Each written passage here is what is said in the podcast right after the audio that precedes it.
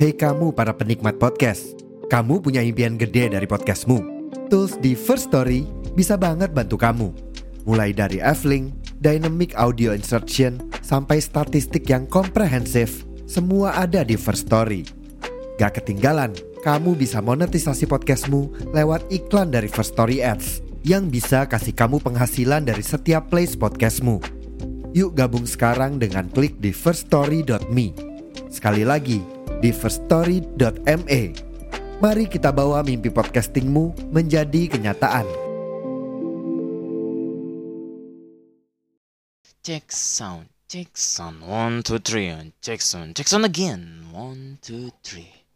Kembali lagi di podcast Angkringan Malam yang tentu saja sudah season 3 Kabum.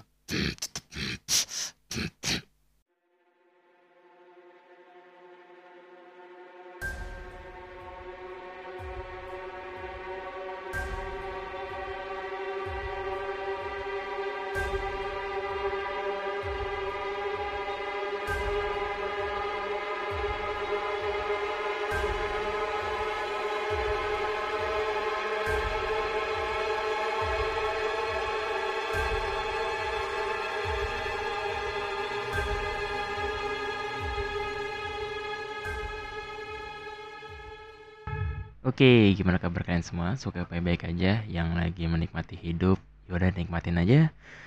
Yang sedang banyak masalah, ya apa namanya dinikmatin aja lagi. Dan sorry kalau misalkan openingnya agak sedikit horor karena sebenarnya sih episode, episode kali ini gue nggak bawa horor sih sebenarnya ya. Cuman uh, kali ini yang edit episode kali ini full dari gue dan uh, dan gimana untuk episode yang sebelumnya yang tentang ya, menulis, membaca dan Indonesia. Eh, jika tertarik terkait itu episode ya silakan di apa namanya didengerin. Eh sorry di tepatnya di coba beri komen atau mungkin kasih sanggahan atau apa silakan. Yang misalkan ada namanya data-data yang mungkin menurut kalian itu kurang dan pengen ditambahin silakan karena aku juga senang banget ada yang mau mengoreksi serta mau memberikan solusi dan pendapatnya untuk bisa memperbaiki dari episode tersebut ya gue senang banget gitu. Dan eh, jangan lupa ya itu baru episode baru banget nih. Baru banget dan gue harap bisa kalian dengerin sembari makan ataupun sembari minum atau apa pun itu ya silakan. So today uh, I'm going to discuss about uh, about life again because life is very important. Why I just why I want to discuss about a life again because I want to uh, apa namanya ya kok pakai bahasa Indonesia ya intinya gue pengen nyari korelasi aja sih sebenarnya antara kartu remi ya kan terhadap ya apa namanya kehidupan gitu. Tapi nanti judulnya untuk episode kali ini tentang filosofi kartu remi. filosofi kartu remi. Harusnya tuh kayak dalamnya filosofi teras ya kan kayak buku filosofi apa namanya tentang daun. Ini filosofi kartu remi.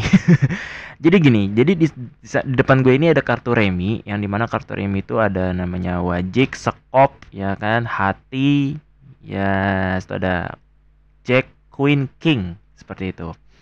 Nah mengenai ini gue sedikit kupas dulu ya. Jadi kartu remi yes seperti kita tahu bahwa kartu remi itu merupakan apa ya salah satu ya kita kenal bersama bahwa kartu remi ya sebuah permainan yang di mana buat kayak poker ataupun kayak buat apa main apa eh si namanya itu eh QQ ataupun itu namanya bisa gitu. Tapi yang paling terkenal itu adalah main poker gitu. Dan kita tahu bersama bahwa bermain kartu remi adalah salah satu permainan yang seru di kalangan anak laki-laki gitu. Kalau misalnya lagi nongkrong yang yang sampai larut malam tuh wah itu remi itu udah jadi kayak apa ya permainan wajib lah ada gitu. Kalau misalkan remi nggak ada ya gaple lah gitu loh. Ya kan? Misalkan itu enggak atau enggak ya bermain capsa atau apa pun itu namanya. Kalau misalkan pengen di apa namanya kalau misalkan nggak ada itu ya mini, ya minimal banget ya ada uno lah seperti itu. Tapi uno kan terlalu gampang menurut gua gitu. Menurut gua terlalu gampang karena terlalu EZ bisa dimanipulasi dan lo bisa bekerja sama dengan pihak sebelah gitu. Tapi kalau kartu remi boro-boro kerjasama yang ada Anda terjebak jebakan Batman. Tapi eh, mengenai kartu remi ya, jadi seperti kita tahu bahwa kartu remi itu memiliki ada bermacam-macam raka kartu seperti kayak tadi gue bilang ada Jack, King, Queen, uh, Sekop, Wajik, ya kan, Daun, ya kan, apa pun itu namanya lah. gue juga udah sudah lama nggak main remi itu meskipun ada di depan gue tapi ya cukup melam, apa ya melambangkan itu. Tapi yang gue cari tentang karena gue mencari tentang korelasi kehidupan, jadi kita saatnya kita bahas tentang filosofi kartu remi terhadap hmm the quarter life crisis mungkin. So here we go.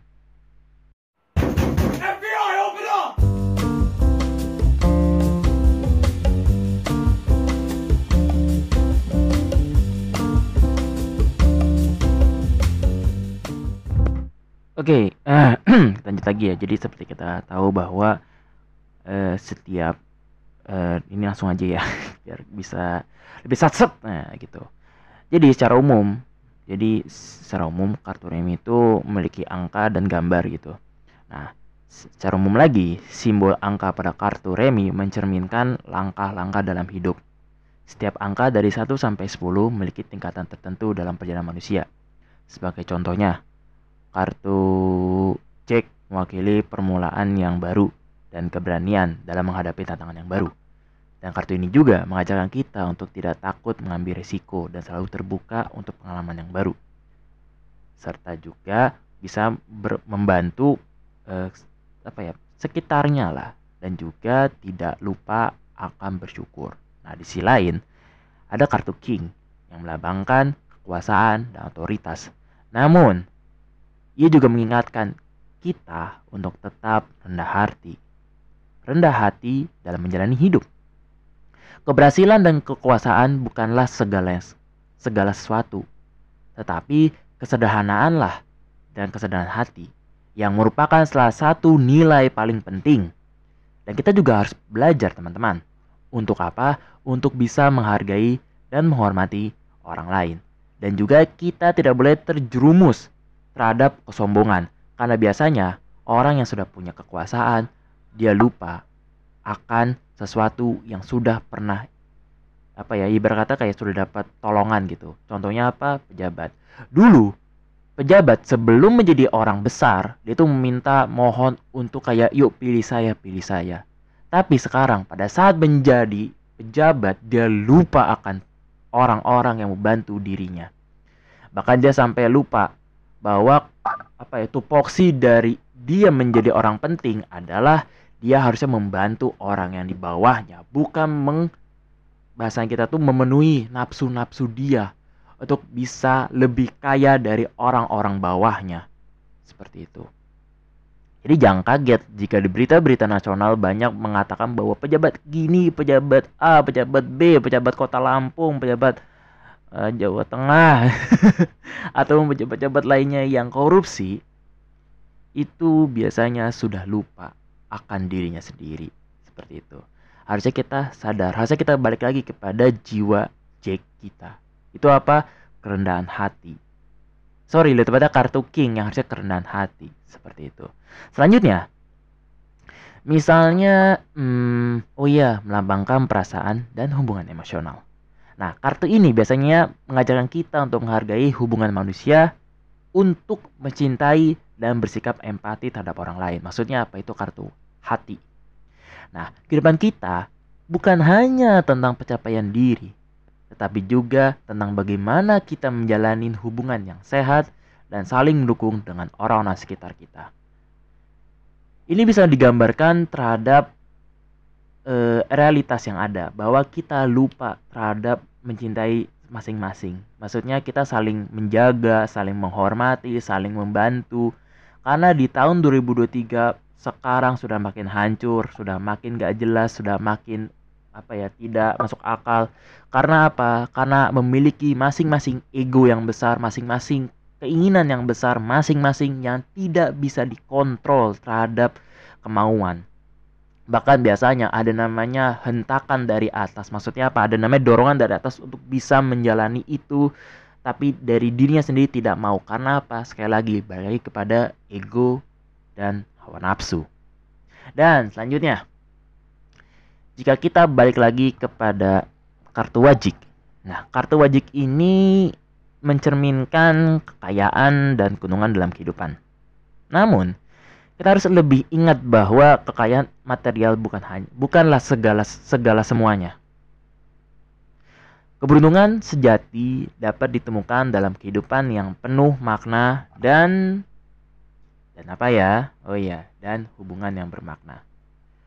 Keberkahan yang sejati pada pengalaman hidup yang membawa kebahagiaan dan kepuasan kepada kita orang lain itu akan menjadi tupoksi atau ibarat kata kegiatan yang paling bahasanya apa ya bermanfaat bahkan lu bisa menjadi orang-orang yang lebih bermanfaat daripada orang lain yang biasanya mas malesan tidur tiduran ya kan?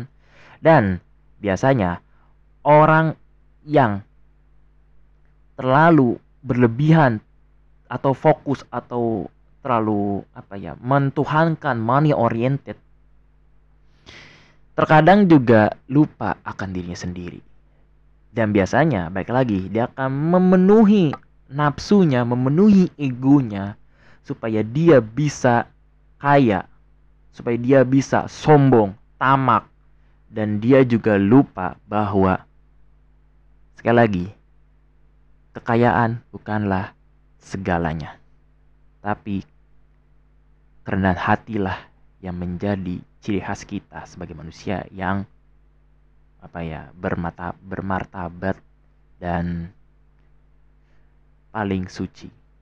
Mungkin terdengar kayak sedikit klise kalau misalkan ngomong tentang kayak ah so suci lu. Tapi di tahun 2023 harusnya kita balik lagi sebenarnya ke keadaan yang suci. Maksud suci di sini adalah kita ya baik lagi terhadap kayak saling bermanfaat, saling menolong menolong, ya kan. Habis itu kita menghilangkan segala sesuatu yang mungkin banyak mudorotnya ya. Meskipun kita sebagai manusia tahu bahwa apa namanya ya id, apa ya entitas kita terhadap hidup ini adalah untuk beribadah gitu. Ini akan banyak korelasinya seperti itu teman-teman. Tapi gue agak sedikit men mengerucutkan supaya tidak terlalu jauh. Itu adalah the philosophy of Karturemi gitu. Supaya kita tidak tidak terlalu jauh. Tapi ya gue agak lanjut dikit aja karena sudah mulai ganti sesi, sesi ntar. Habis itu kita sebagai manusia tidak lupa juga akan namanya itu apa ya e, penambahan upgrade diri. Itu dengan cara apa? Dengan cara kita memperkaya diri kita dengan cara ilmu dengan cara pengalaman dengan cara soft skill dan hard skill yang bisa berimpact kepada lingkungan kita.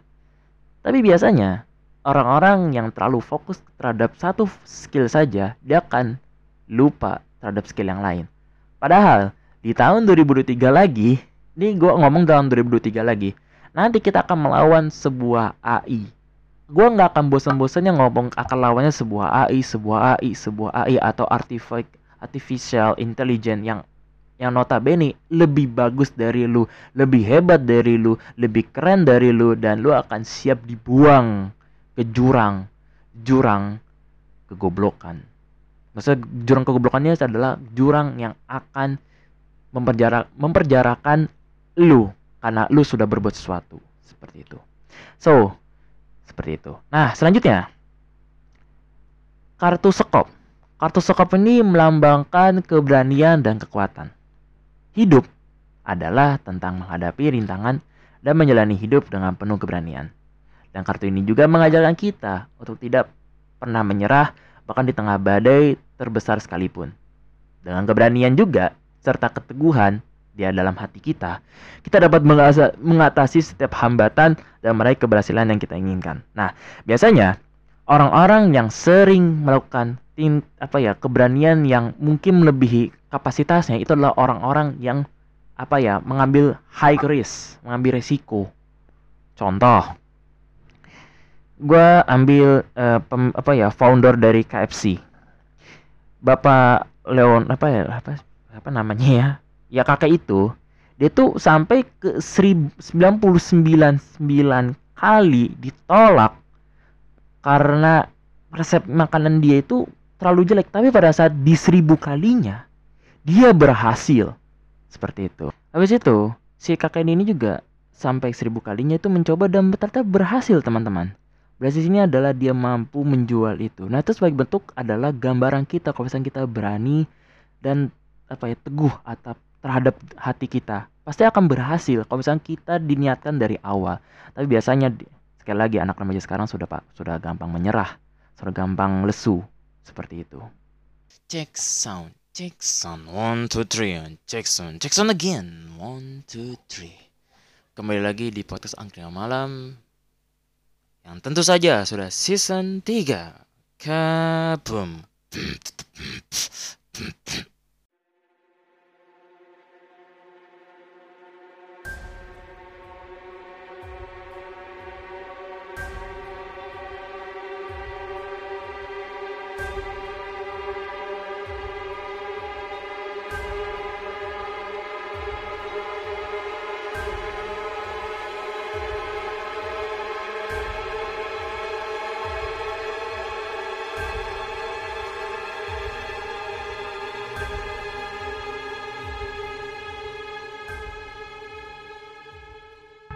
Oke, gimana kabar kalian semua? Semoga baik-baik aja. Yang lagi menikmati hidup, yaudah nikmatin aja.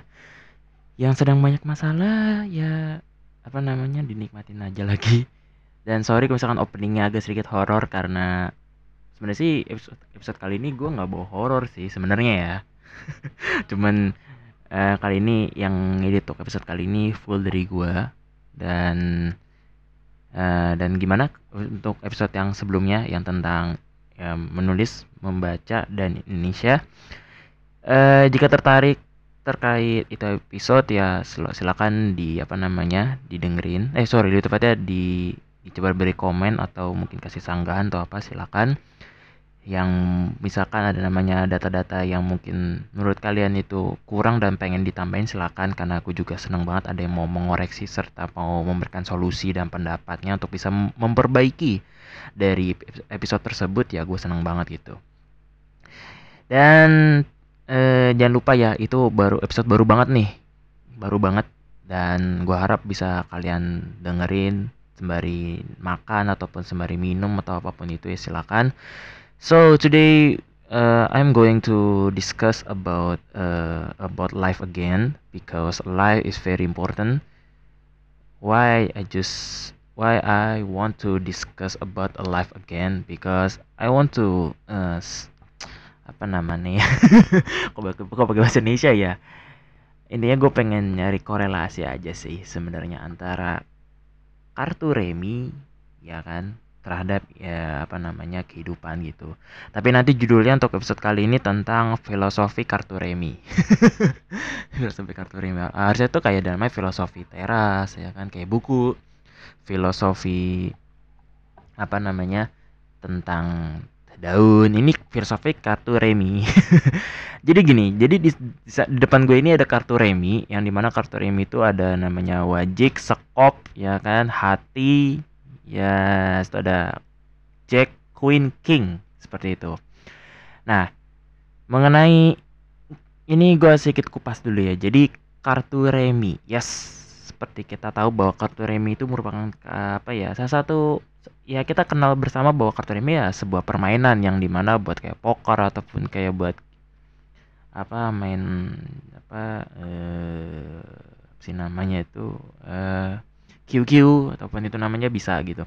Tapi yang paling terkenal itu adalah main poker gitu. Dan kita tahu bersama bahwa bermain kartu remi adalah salah satu permainan yang seru di kalangan anak laki-laki gitu. Kalau misalnya lagi nongkrong yang yang sampai larut malam tuh wah itu remi itu udah jadi kayak apa ya permainan wajib lah ada gitu. Kalau misalkan remi nggak ada ya gaple lah gitu loh. Ya kan? Masalah itu enggak atau enggak ya bermain capsa atau apa pun itu namanya. Kalau misalkan pengen di apa namanya kalau misalkan nggak ada itu ya mini, ya minimal banget ya ada uno lah seperti itu. Tapi uno kan terlalu gampang menurut gua gitu.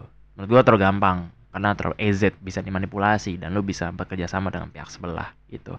Tapi kalau kartu remi boro-boro kerjasama yang ada Anda terjebak jebakan Batman. Tapi eh mengenai kartu remi ya. Jadi seperti kita tahu bahwa kartu remi itu memiliki ada be- bermacam-macam raka kartu seperti kayak tadi gue bilang ada jack, king, queen, kar- eh, sekop, wajik, ya kan, daun, ya kan, apa pun itu namanya lah. gue juga udah sudah lama nggak main remi itu meskipun ada di depan gue tapi ya cukup melam- apa ya melambangkan itu. Tapi yang gua cari tuh tentang karena gue mencari tentang korelasi kehidupan jadi kita saatnya kita bahas tentang filosofi kartu remi terhadap hmm the quarter life crisis mungkin so here we go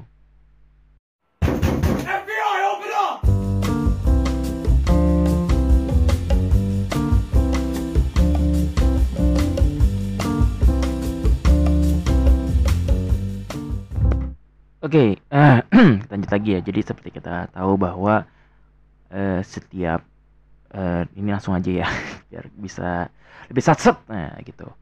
Jadi secara umum, jadi secara umum kartu remi itu memiliki angka dan gambar gitu.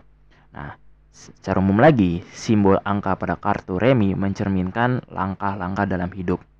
Setiap angka dari 1 sampai 10 memiliki tingkatan tertentu dalam perjalanan manusia. Sebagai contohnya, kartu Jack mewakili permulaan yang baru dan keberanian dalam menghadapi tantangan yang baru. Dan kartu ini juga mengajarkan kita untuk tidak takut mengambil risiko dan selalu terbuka untuk pengalaman yang baru. Serta juga bisa membantu eh, apa ya sekitarnya lah dan juga tidak lupa akan bersyukur. Nah, di sisi lain ada kartu King yang melambangkan kekuasaan dan otoritas. Namun, ia juga mengingatkan kita untuk tetap rendah hati. Rendah hati dalam menjalani hidup. Keberhasilan dan kekuasaan bukanlah segala segala sesuatu, tetapi kesederhanaanlah dan kesederhanaan hati yang merupakan salah satu nilai paling penting. Dan kita juga harus belajar teman-teman. Untuk apa? Untuk bisa menghargai dan menghormati orang lain. Dan juga kita tidak boleh terjerumus terhadap kesombongan. Karena biasanya orang yang sudah punya kekuasaan, dia lupa akan sesuatu yang sudah pernah apa ya ibarat kata kayak sudah dapat tolongan gitu. Contohnya apa? Pejabat. Dulu pejabat sebelum menjadi orang besar, dia tuh meminta mohon untuk kayak yuk pilih saya, pilih saya. Tapi sekarang pada saat menjadi pejabat, dia lupa akan orang-orang yang membantu dirinya. Bahkan dia sampai lupa bahwa apa ya tupoksi dari dia menjadi orang penting adalah dia harusnya membantu orang yang di bawahnya, bukan meng bahasa kita tuh memenuhi nafsu-nafsu dia untuk bisa lebih kaya dari orang-orang bawahnya. Seperti itu. Jadi jangan kaget jika di berita-berita nasional banyak mengatakan bahwa pejabat gini, pejabat A, pejabat B, pejabat Kota Lampung, pejabat uh, Jawa Tengah atau pejabat-pejabat lainnya yang korupsi itu biasanya sudah lupa akan dirinya sendiri. Seperti itu. Harusnya kita sadar, harusnya kita balik lagi kepada jiwa Jack kita. Itu apa? Kerendahan hati. Sorry, lebih pada kartu King yang harusnya kerendahan hati. Seperti itu. Selanjutnya, misalnya, hmm, oh iya, melambangkan perasaan dan hubungan emosional. Nah, kartu ini biasanya mengajarkan kita untuk menghargai hubungan manusia, untuk mencintai dan bersikap empati terhadap orang lain. Maksudnya apa? Itu kartu hati. Nah, kehidupan kita bukan hanya tentang pencapaian diri, tetapi juga tentang bagaimana kita menjalani hubungan yang sehat dan saling mendukung dengan orang-orang sekitar kita. Ini bisa digambarkan terhadap e, realitas yang ada bahwa kita lupa terhadap mencintai masing-masing. Maksudnya kita saling menjaga, saling menghormati, saling membantu. Karena di tahun 2023 sekarang sudah makin hancur, sudah makin gak jelas, sudah makin apa ya tidak masuk akal. Karena apa? Karena memiliki masing-masing ego yang besar, masing-masing keinginan yang besar, masing-masing yang tidak bisa dikontrol terhadap kemauan. Bahkan biasanya ada namanya hentakan dari atas. Maksudnya apa? Ada namanya dorongan dari atas untuk bisa menjalani itu tapi dari dirinya sendiri tidak mau. Karena apa? Sekali lagi balik lagi kepada ego dan hawa nafsu. Dan selanjutnya jika kita balik lagi kepada kartu wajik. Nah kartu wajik ini mencerminkan kekayaan dan keuntungan dalam kehidupan. Namun kita harus lebih ingat bahwa kekayaan material bukan hanya bukanlah segala segala semuanya Keberuntungan sejati dapat ditemukan dalam kehidupan yang penuh makna dan dan apa ya? Oh iya, dan hubungan yang bermakna. Keberkahan yang sejati pada pengalaman hidup yang membawa kebahagiaan dan kepuasan kepada kita orang lain itu akan menjadi tupoksi atau ibarat kata kegiatan yang paling bahasanya apa ya bermanfaat bahkan lu bisa menjadi orang-orang yang lebih bermanfaat daripada orang lain yang biasanya mas malesan tidur tiduran ya kan? Dan biasanya orang yang terlalu berlebihan atau fokus atau terlalu apa ya mentuhankan money oriented terkadang juga lupa akan dirinya sendiri. Dan biasanya baik lagi dia akan memenuhi nafsunya, memenuhi egonya supaya dia bisa kaya, supaya dia bisa sombong, tamak dan dia juga lupa bahwa sekali lagi kekayaan bukanlah segalanya. Tapi kerendahan hatilah yang menjadi ciri khas kita sebagai manusia yang apa ya bermata bermartabat dan paling suci. Mungkin terdengar kayak sedikit klise kalau misalkan ngomong tentang kayak ah so suci lu. Tapi di tahun 2023 harusnya kita balik lagi sebenarnya ke keadaan yang suci. Maksud suci di sini adalah kita ya baik lagi terhadap kayak saling bermanfaat, saling tolong menolong, ya kan. Habis itu kita menghilangkan segala sesuatu yang mungkin banyak mudorotnya ya. Meskipun kita sebagai manusia tahu bahwa apa namanya ya id, apa ya entitas kita terhadap hidup ini adalah untuk beribadah gitu. Ini akan banyak korelasinya seperti itu teman-teman. Tapi gue agak sedikit men mengerucutkan supaya tidak terlalu jauh. Itu adalah the philosophy of Remi gitu. Supaya kita tidak tidak terlalu jauh. Tapi ya gue agak lanjut dikit aja karena sudah mulai ganti sesi, sesi ntar. Habis itu kita sebagai manusia tidak lupa juga akan namanya itu apa ya e, penambahan upgrade diri. Itu dengan cara apa? Dengan cara kita memperkaya diri kita dengan cara ilmu dengan cara pengalaman dengan cara soft skill dan hard skill yang bisa berimpact kepada lingkungan kita. Tapi biasanya orang-orang yang terlalu fokus terhadap satu skill saja, dia akan lupa terhadap skill yang lain. Padahal di tahun 2023 lagi, ini gue ngomong tahun 2023 lagi, nanti kita akan melawan sebuah AI. Gue nggak akan bosan-bosannya ngomong akan lawannya sebuah AI, sebuah AI, sebuah AI atau artificial intelligence yang yang notabene lebih bagus dari lu, lebih hebat dari lu, lebih keren dari lu dan lu akan siap dibuang ke jurang jurang kegoblokan. Maksudnya jurang kegoblokannya adalah jurang yang akan memperjarak memperjarakan lu karena lu sudah berbuat sesuatu seperti itu. So, seperti itu. Nah, selanjutnya kartu sekop. Kartu sekop ini melambangkan keberanian dan kekuatan. Hidup adalah tentang menghadapi rintangan dan menjalani hidup dengan penuh keberanian. Dan kartu ini juga mengajarkan kita untuk tidak pernah menyerah bahkan di tengah badai terbesar sekalipun. Dengan keberanian juga serta keteguhan di dalam hati kita, kita dapat mengatasi setiap hambatan dan meraih keberhasilan yang kita inginkan. Nah, biasanya orang-orang yang sering melakukan tim, apa ya keberanian yang mungkin melebihi kapasitasnya itu adalah orang-orang yang apa ya mengambil high risk, mengambil resiko. Contoh, gue ambil uh, pem, apa ya founder dari KFC bapak Leon apa ya apa apa namanya ya ya kakek itu dia tuh sampai ke 99 9 kali ditolak karena resep makanan dia itu terlalu jelek. Tapi pada saat di seribu kalinya dia berhasil. Seperti itu. Habis itu si kakek ini juga sampai seribu kalinya itu mencoba dan ternyata berhasil teman-teman berhasil ini adalah dia mampu menjual itu nah itu sebagai bentuk adalah gambaran kita kalau misalnya kita berani dan apa ya teguh atau terhadap hati kita pasti akan berhasil kalau misalnya kita diniatkan dari awal tapi biasanya sekali lagi anak remaja sekarang sudah pak sudah gampang menyerah sudah gampang lesu seperti itu Kalian sedang mencari hostingan terbaik dan mudah dalam memonetize. Pas banget nih lo dengerin ini.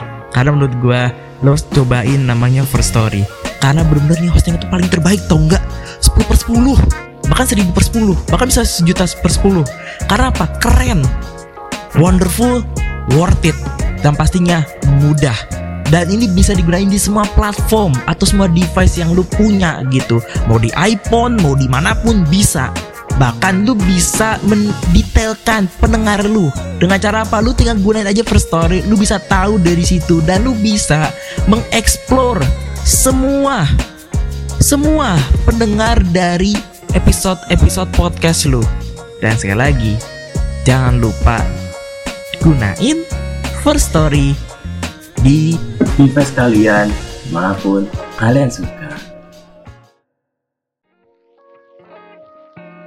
Kalian sedang mencari hostingan terbaik dan mudah dalam memonetize. Pas banget nih lo dengerin ini. Karena menurut gua lo cobain namanya First Story. Karena bener-bener nih hosting itu paling terbaik tau nggak? 10 per 10 bahkan 1000 per 10 bahkan bisa sejuta per 10 karena apa? keren wonderful worth it dan pastinya mudah dan ini bisa digunain di semua platform atau semua device yang lu punya gitu mau di iPhone mau di mana pun bisa bahkan lu bisa mendetailkan pendengar lu. Dengan cara apa? Lu tinggal gunain aja first story lu bisa tahu dari situ dan lu bisa mengeksplor semua semua pendengar dari episode-episode podcast lu. Dan sekali lagi jangan lupa gunain first story di device kalian maupun kalian suka Jadi gue bilang bahwa emang anak remaja sekarang sudah notabene sudah pada nggak punya semangat hidup gitu. Maksudnya apa? Nah, contohnya itu kemarin ya yang di Jakarta itu tiba-tiba ada segerombolan LGBT ya meskipun kita menolak keras gitu. Tapi tetap saja ya kan bilangnya apa namanya? Apa namanya Van? Ini Jakarta kemarin? Apa tadi? Ini Jakarta apa namanya? Apa sih namanya mencintai sesama apa sih namanya itu? Apa sih? Di Jakarta yang ada spanduk apa tuh namanya? Pride apa jir bukan maksudnya kan dia kan mem- apa membuat narasi tuh ya kan? Yang menggambarkan bahwa ini pengen di gitu. Apa sih namanya? Lupa gua. Intinya ada lah ini mana tuh kayak aduh anak remaja sekarang yang bukannya harusnya bener malah melempem. Itulah kenapa bagi teman-teman yang masih sibuk di dunia sosial tolong sadar balik mending jadi organisasi. Tapi organisasi yang benar jangan yang pelangi gitu ya. Tapi sorry sekali lagi kalau misalkan gue agak sedikit melenceng tapi ya sebagai bentuk keluh kesah aja gitu. Kenapa kaum kaum begini masih tetap hidup gitu tapi back to eh, materi ya. Jadi setelah kita tahu bahwa ada namanya wajib keriting dan lain-lain habis itu kita balik kepada simbol apa namanya simbol warna. Nah kalau bisa dikatakan bahwa simbol warna ini memiliki kisah yang menarik itu adalah dari masing-masing karakter eh, kok karakter benar karakter kartu juga memiliki relevansi dalam kehidupan manusia contohnya kayak kartu tadi gue tadi seperti kayak rat eh, Jack Ratu King itu memiliki karakteristik yang memang eh, apa namanya sangat memiliki kekuasaan dan mempunyai sifat yang cukup bisa kita pelajarin gitu. Habis itu jadi jadi gua sedikit mengulas saja kalau raja itu sebagai bentuk kebijaksanaan dan tangguh kalau ratu melambangkan kebijaksanaan dan kelembutan kalau Jack itu adalah representasi dari petualangan petu, lebih tepatnya petualang dan kemampuan berimprovisasi. Nah, ini si tiga sifat ini bisa diterapkan ke dalam kehidupan kita. Jika tidak bisa diterapin, maka efek sampingnya layaknya anak-anak yang biasanya yang apa ya yang selalu menjadi SJW SJW itu ya kan sok-sok berkeluh kesah di Twitter ujung-ujungnya pada saat diliatin lo kamu nggak pernah keluar kamar? Iya John John gitu. Seperti itulah dari gambaran anak sekarang gitu. Gue malah lebih suka pada saat anak-anak yang memang sedikit born to be barbar karena emang faktanya lebih seru gitu. Dan dia tidak ngomong AUEO ya kan? Ya mungkin pada saat itu IO nya belum ada nama sosial media yang alhamdulillahnya masih ketolong gitu. Kalau mau bersosial media paling nggak jauh-jauh dari kata point blank. Kalau nggak point blank LS mungkin terdengar kayak lo kan point blank dan LS kan bukan bukan sosial media. Memang bukan tapi itu sebagai bentuk tempat berdiskusi tempat cerita tempat bisa bermain bareng dan lain-lain seperti itu. Tapi back to uh, materi lagi. Jadi dalam hidup kita harus memiliki tiga sifat itu. Kalau bisa dikombin gitu dikombinasi supaya muncul rasa apa namanya ya eh, memenuhi goals yang sedang lu raih gitu jika belum bisa diraih ya slow but sure aja. Seperti itu. Oke lanjut lanjut lagi kepada sesi selanjutnya yaitu sesi penutup. Here we go. FBI open up! Oke, ini agak sedikit menyimpang tadi agak sedikit pembahasan bagus karena yang bahas tadi LGBT. Ini temen gue nih Alvin juga memberikan satu statement. Tadi dia memberikan kata bahwa eh, mungkin teman-teman ada yang tahu bahwa Citayam Fashion Week itu adalah salah satu tempat. Ya Van ya, yang di mana secara tempat itu dia bahasanya kita tuh tempat kayak Fashion Week gitu loh, kayak artis-artis yang jalan di kayak catwalk gitu.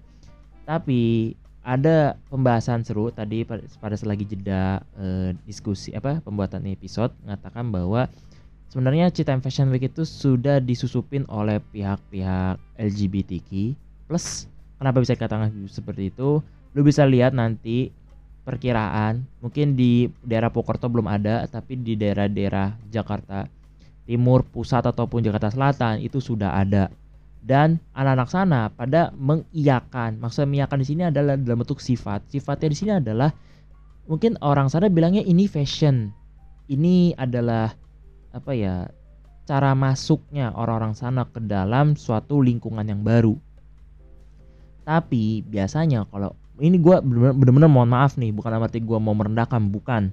Tapi faktanya orang-orang di sana, orang-orang Cita yang Fashion Week adalah orang-orang yang belum pernah Ibarat katanya secara sekolah pun juga cengep-cengep lah. Bahasa cengep-cengep sini apa ya, Van ya?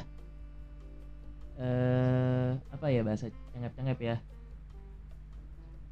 Masih gak kuat lah secara finansial dan lain-lain yang sama sekali mau ekonomi pun gak kuat. Jadi ya yang, yang satu apa salah satu jalannya adalah menjadi konten kreator. Tapi yang namanya konten menjadi konten kreator pun sekarang sudah ada namanya standarisasi. Minimal baca minimal oh ya sorry literasi juga. Kalau hanya membaca doang agak sedikit umum kali ya bahasanya ya literasi gitu. Masalah literasi ini adalah ngebaca lingkungan sosial ngebaca isu ngebaca tren pasar gitu. Jika kita bisa mengcombine itu semua lu bisa menjadi content creator. Apalagi plus ditambah dengan lu bisa public speaking lebih keren. Tapi setingkat mohon maaf sekali lagi bukan arti gue mau merendahkan tapi kayak contoh bunge dan lain-lain. Itu bisa notabene lebih mudah disusupin oleh orang-orang LGBTQ gitu. Plus sudah plus plus plus sudah bahasanya tuh. Bahkan kemarin yang 23 Mei itu Juni gitu. Eh sorry ini sekarang 2 Juni ya. 23 Mei ke bulan kemarin. Itu kan kemarin kan ada namanya apa namanya uh, event besar. Tak kira itu adalah era eh kan event Women Independent Day. Gua kira. Oke okay dong fine pas gue lihat innalillahi bener-bener pengen minta dibom sumpah dibom di tempat. Gue sendiri juga merasa kayak ah ini udah kacau nih. Karena titik terparahnya adalah itu acara itu diselenggarakan setiap tahun. Setiap tanggal 23 Mei. Berarti tahun kemarin kemarinnya lagi sudah dilaksanain tapi belum di blow up. Sekarang di blow up abis kita. Oke ya siap-siap kita perang yuk. Nggak nggak nggak canda. Tapi sekali lagi ya gue sebagai pesan untuk para pendengar gue jika lu punya teman lu punya notabene ya temen yang agak sedikit melenceng atau apa tolong diajakin kembali ke jalan yang benar lah. Takutnya ke bawah arus gitu. Gue sih takutnya apa ya gue hanya menganalisis aja di palingan perkiraan Indonesia kalau misalkan tidak dibuat namanya undang-undang eh, namanya LGBTQ atau sejenisnya itu paling ya tahun 2027 28 udah pecah lah. Mungkin bisa paling minimal 2025 eh sorry 27 tapi maksimal 2030 ini juga tadi ada sedikit diskusi lagi nih oleh temen gue dan sekali lagi jika kita benar-benar nggak mampu dalam arti notabene yuk lah saatnya kita bilang bahwa LGBTQ itu adalah penyakit sosial lebih tepatnya. Bukan dalam arti kayak penyakit kelamin enggak sebenarnya. Itu penyakit kelamin itu efek dari sudah melakukan itu gitu. Jangan menyalahartikan gitu. Itu penyakit sosial jika tidak diluruskan nanti takutnya azab. Nanti kayak Nabi Lut tiba-tiba dibalikin negaranya. Nanti gue ikutan lagi kena azabnya gegara antum. Jadi sekali lagi bagi punya teman-teman tolong disadarkan gitu. Bukan dalam arti apa namanya ya kayak so suci atau bukan. Tapi daripada nanti lu dikena bredet oleh senjata yang notabene agak berat monggo pindah yuk ke jalan yang benar. Pelan-pelan aja gitu. Daripada nanti bret bret bret bret gitu. Tapi sekali lagi ya ini butuh namanya literasi. Meskipun agak sedikit melenceng dari apa ya konten kali ini tapi ini adalah salah satu bukti bahwa sudah saatnya untuk kayak show bahwa ini tuh salah gitu. Meskipun menurut gue kayaknya konten kreator konten kreator lain kayaknya belum ada yang apa ya berani ngomong speak up kayak gini loh. Palingan ya orang-orang hebat kayak contoh kayak Pak Rogi Gerung, Gita Wirjawan ataupun apa Najwa Sihab ya kan. Ataupun sejenis-jenisnya yang notabene emang punya apa ya e, ilmunya. Tapi meskipun kita nggak punya ilmunya minimal kita memahami bahwa itu adalah penyakit sosial dan saatnya kita men-share itu. Bukan nge-share bahwa independent woman is very important gitu. Independent woman is free. Pada saat dicek anjing Malaysia begitu semua. Dan sekali lagi perlu kita awasin juga. Nah oke okay, langsung aja kita kepada tutup. Maksud, maksudnya penutup dari episode kali ini jika ada salah-salah kata Mohon dimaafkan. Sekian dan sampai jumpa di Angkringan Malam season 3. Kabum bum bum bum bum bum bum. Bye bye. Jadi gue bilang bahwa emang anak remaja sekarang sudah notabene sudah pada nggak punya semangat hidup gitu. Maksudnya apa? Ya, contohnya itu kemarin ya yang di Jakarta itu tiba-tiba ada segerombolan LGBT ya meskipun kita menolak keras gitu tapi tetap saja ya kan bilangnya apa namanya apa namanya Van? Ini Jakarta kemarin. Apa tadi? Ini Jakarta apa namanya? Apa sih namanya? Mencintai sesama apa sih namanya itu? Apa sih? Di Jakarta yang ada spanduk apa tuh namanya? Pride apa jir? Bukan maksudnya kan dia kan mem, apa membuat narasi tuh ya kan yang menggambarkan bahwa ini pengen di gitu. Apa sih namanya? Lupa gue intinya ada lah. Ini mana tuh kayak aduh anak remaja sekarang yang bukannya harusnya bener malah melempem. Itu kenapa bagi teman-teman yang masih sibuk di dunia sosial tolong sadar balik. Mending jadi organisasi. Tapi organisasi yang benar jangan yang pelangi gitu ya. Tapi sorry sekali lagi kalau misalkan gue agak sedikit melenceng tapi ya sebagai bentuk keluh kesah aja gitu. Kenapa kaum kaum begini masih tetap hidup gitu? Tapi back to uh, materi ya. Jadi setelah kita tahu bahwa ada namanya wajib keriting dan lain-lain habis itu kita balik kepada simbol apa namanya simbol warna kalau bisa dikatakan bahwa simbol warna ini memiliki kisah yang menarik, itu adalah dari masing-masing karakter eh, kok karakter benar, karakter kartu juga memiliki relevansi dalam kehidupan manusia. contohnya kayak kata tadi gue tadi seperti kayak rat uh, Jack Ratu King itu memiliki karakteristik yang memang apa namanya sangat memiliki kekuasaan dan mempunyai sifat yang cukup bisa kita pelajarin gitu habis itu jadi jadi gua sedikit mengulas saja kalau raja itu sebagai bentuk kebijaksanaan dan tangguh kalau ratu melambangkan kebijaksanaan dan kelembutan kalau Jack itulah representasi dari petualangan petu, lebih tepatnya petualang dan kemampuan berimprovisasi. Nah ini si tiga sifat ini bisa diterapkan ke dalam kehidupan kita. Jika tidak bisa diterapin, maka efek sampingnya layaknya anak-anak yang biasanya apa ya, yang selalu menjadi SJW SJW itu. Ya kan, sok-sok berkeluh kesah di Twitter, ujung-ujungnya pada saat diliatin, lo kamu nggak pernah keluar kamar, iya John John gitu. Seperti itulah dari gambaran anak sekarang gitu. Gue malah lebih suka pada saat anak-anak yang memang sedikit born to be barbar. Karena emang faktanya lebih seru gitu dan dia tidak ngomong AIUEO ya kan? Ya mungkin pada saat itu AIUEO nya belum ada nama sosial media yang alhamdulillahnya masih ketolong gitu. Kalau mau bersosial media paling nggak jauh-jauh dari kata point blank. Kok nggak point blank LS mungkin terdengar kayak lo kan point blank dan LS kan bukan bukan sosial media. Memang bukan tapi itu sebagai bentuk tempat berdiskusi tempat cerita tempat bisa bermain bareng dan lain-lain seperti itu. Tapi back to uh, materi lagi jadi dalam hidup kita harus memiliki tiga sifat itu. Kalau bisa dikombine gitu dikombinasi supaya muncul rasa apa namanya ya uh, memenuhi goals yang sedang lu raih gitu. Jika belum bisa diraih ya slow but sure aja seperti itu. Oke lanjut lanjut lagi kepada sesi selanjutnya yaitu adalah sesi penutup. Here we Oke ini agak sedikit menyimpang tadi agak sedikit pembahasan bagus karena bahas tadi LGBT ini temen gue nih Alvin juga memberikan satu statement. Tadi dia memberikan kata bahwa eh, mungkin teman-teman ada yang tahu bahwa Citayam Fashion Week itu adalah salah satu tempat ya Van ya? Yang di mana secara tempat itu dia bahasanya kita tuh tempat kayak fashion week gitu loh kayak artis-artis yang jalan di kayak catwalk gitu. Tapi ada pembahasan seru tadi pada selagi jeda eh, diskusi apa pembuatan episode mengatakan bahwa sebenarnya Cita Fashion Week itu sudah disusupin oleh pihak-pihak LGBTQ plus.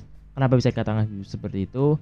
Lu bisa lihat nanti perkiraan. Mungkin di daerah Pokerto belum ada tapi di daerah-daerah Jakarta Timur Pusat ataupun Jakarta Selatan itu sudah ada dan anak-anak sana pada mengiyakan. Maksudnya mengiyakan di sini adalah dalam bentuk sifat. Sifatnya di sini adalah mungkin orang sana bilangnya ini fashion.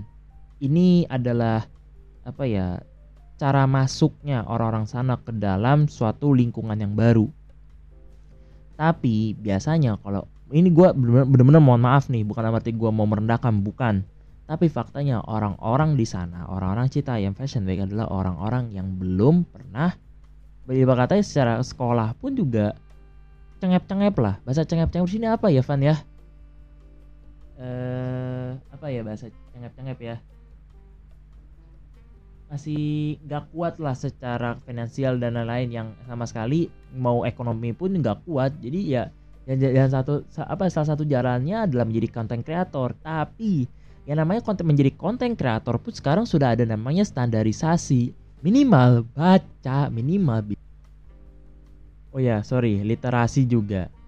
Kalau hanya membaca doang agak sedikit umum kali ya bahasanya ya literasi gitu. Masalah literasi ini adalah ngebaca lingkungan sosial, ngebaca isu, ngebaca tren pasar gitu. Jika kita bisa mengcombine itu semua, lu bisa menjadi content creator. Apalagi plus ditambah dengan lu bisa public speaking, lebih keren. Tapi setingkat, mohon maaf sekali lagi, bukan arti gue mau merendahkan, tapi kayak contoh bunge dan lain-lain. Itu bisa notabene lebih mudah disusupin oleh orang-orang LGBT Ki gitu. Plus sudah plus plus plus sudah bahasanya tuh. Bahkan kemarin yang 23 Mei itu Juni gitu. Eh sorry ini sekarang 2 Juni ya. 23 Mei ke bulan kemarin. Itu kan kemarin kan ada namanya apa namanya uh, event besar. Tak kira itu adalah era eh bukan event Women Independent Day. Gua kira. Oke dong fine pas gue lihat innalillahi bener-bener pengen minta dibom sumpah dibom di tempat. Gue sendiri juga merasa kayak ah ini udah kacau nih. Karena titik terparahnya adalah itu acara itu dilang- diselenggarakan setiap tahun. Setiap tanggal 23 Mei. Berarti tahun kemarin-kemarinnya lagi sudah dilaksanain tapi belum di blow up. Sekarang di blow up abis kita. Oke ya siap-siap kita perang yuk. Nggak nggak nggak canda. Tapi sekali lagi ya gue sebagai pesan untuk para pendengar gue jika lu punya teman lu punya notabene ya temen yang agak sedikit melenceng atau apa tolong diajakin kembali ke jalan yang benar lah. Takutnya kebawa arus gitu. Gue sih takutnya apa ya gue hanya menganalisis aja di palingan perkiraan Indonesia kalau misalkan tidak dibuat namanya undang-undang eh, namanya LGBTQ atau sejenisnya itu paling ya tahun 2027 28 udah pecah lah. Mungkin bisa paling minimal 2025 eh sorry 27 tapi maksimal 2030 ini juga tadi ada sedikit diskusi lagi nih oleh temen gua. Dan sekali lagi jika kita benar-benar nggak mampu dalam arti notabene yuk lah saatnya kita bilang bahwa LGBTQ itu adalah penyakit sosial lebih tepatnya. Bukan dalam arti kayak penyakit kelamin enggak sebenarnya. Itu penyakit kelamin itu efek dari sudah melakukan itu gitu. Jangan menyalahartikan gitu. Itu penyakit sosial jika tidak diluruskan nanti takutnya azab. Nanti kayak Nabi Lut tiba-tiba dibalikin negaranya. Nanti gue ikutan lagi kena azabnya gegara antum. Jadi sekali lagi bagi punya teman-teman tolong disadarkan gitu. Bukan dalam arti apa namanya ya kayak so suci atau bukan. Tapi daripada nanti lu dikena bredet oleh senjata yang notabene agak berat monggo pindah yuk ke jalan yang benar. Pelan-pelan aja gitu. Daripada nanti bret bret bret bret bret gitu. Tapi sekali lagi ya ini butuh namanya literasi. Meskipun agak sedikit melenceng dari apa ya konten kali ini tapi ini adalah salah satu bukti bahwa sudah saatnya untuk kayak show bahwa ini tuh salah gitu. Meskipun menurut gue kayaknya konten kreator konten kreator lain kayaknya belum ada yang apa ya berani ngomong speak up kayak gini loh. Palingan ya orang-orang hebat kayak contoh kayak Pak Rogi Gerung, Gita Wirjawan ataupun apa Najwa Shihab ya kan? Ataupun sejenis-jenisnya yang notabene emang punya apa ya eh, ilmunya. Tapi meskipun kita nggak punya ilmunya minimal kita memahami bahwa itu adalah penyakit sosial dan saatnya kita men-share itu. Bukan nge-share bahwa independent woman is very important gitu. Independent woman is free. Pada saat dicek anjing Malaysianya begitu semua. Dan sekali lagi perlu kita awasin juga. Nah oke langsung aja kita kepada tutup. Maksud, nggak, maksudnya penutup dari episode kali ini jika ada salah-salah kata Mohon dimaafkan, sekian dan sampai jumpa di Angkringan Malam Season 3. Kabum, bum, bum, bum, bum, bum, bum, bum. Bye-bye.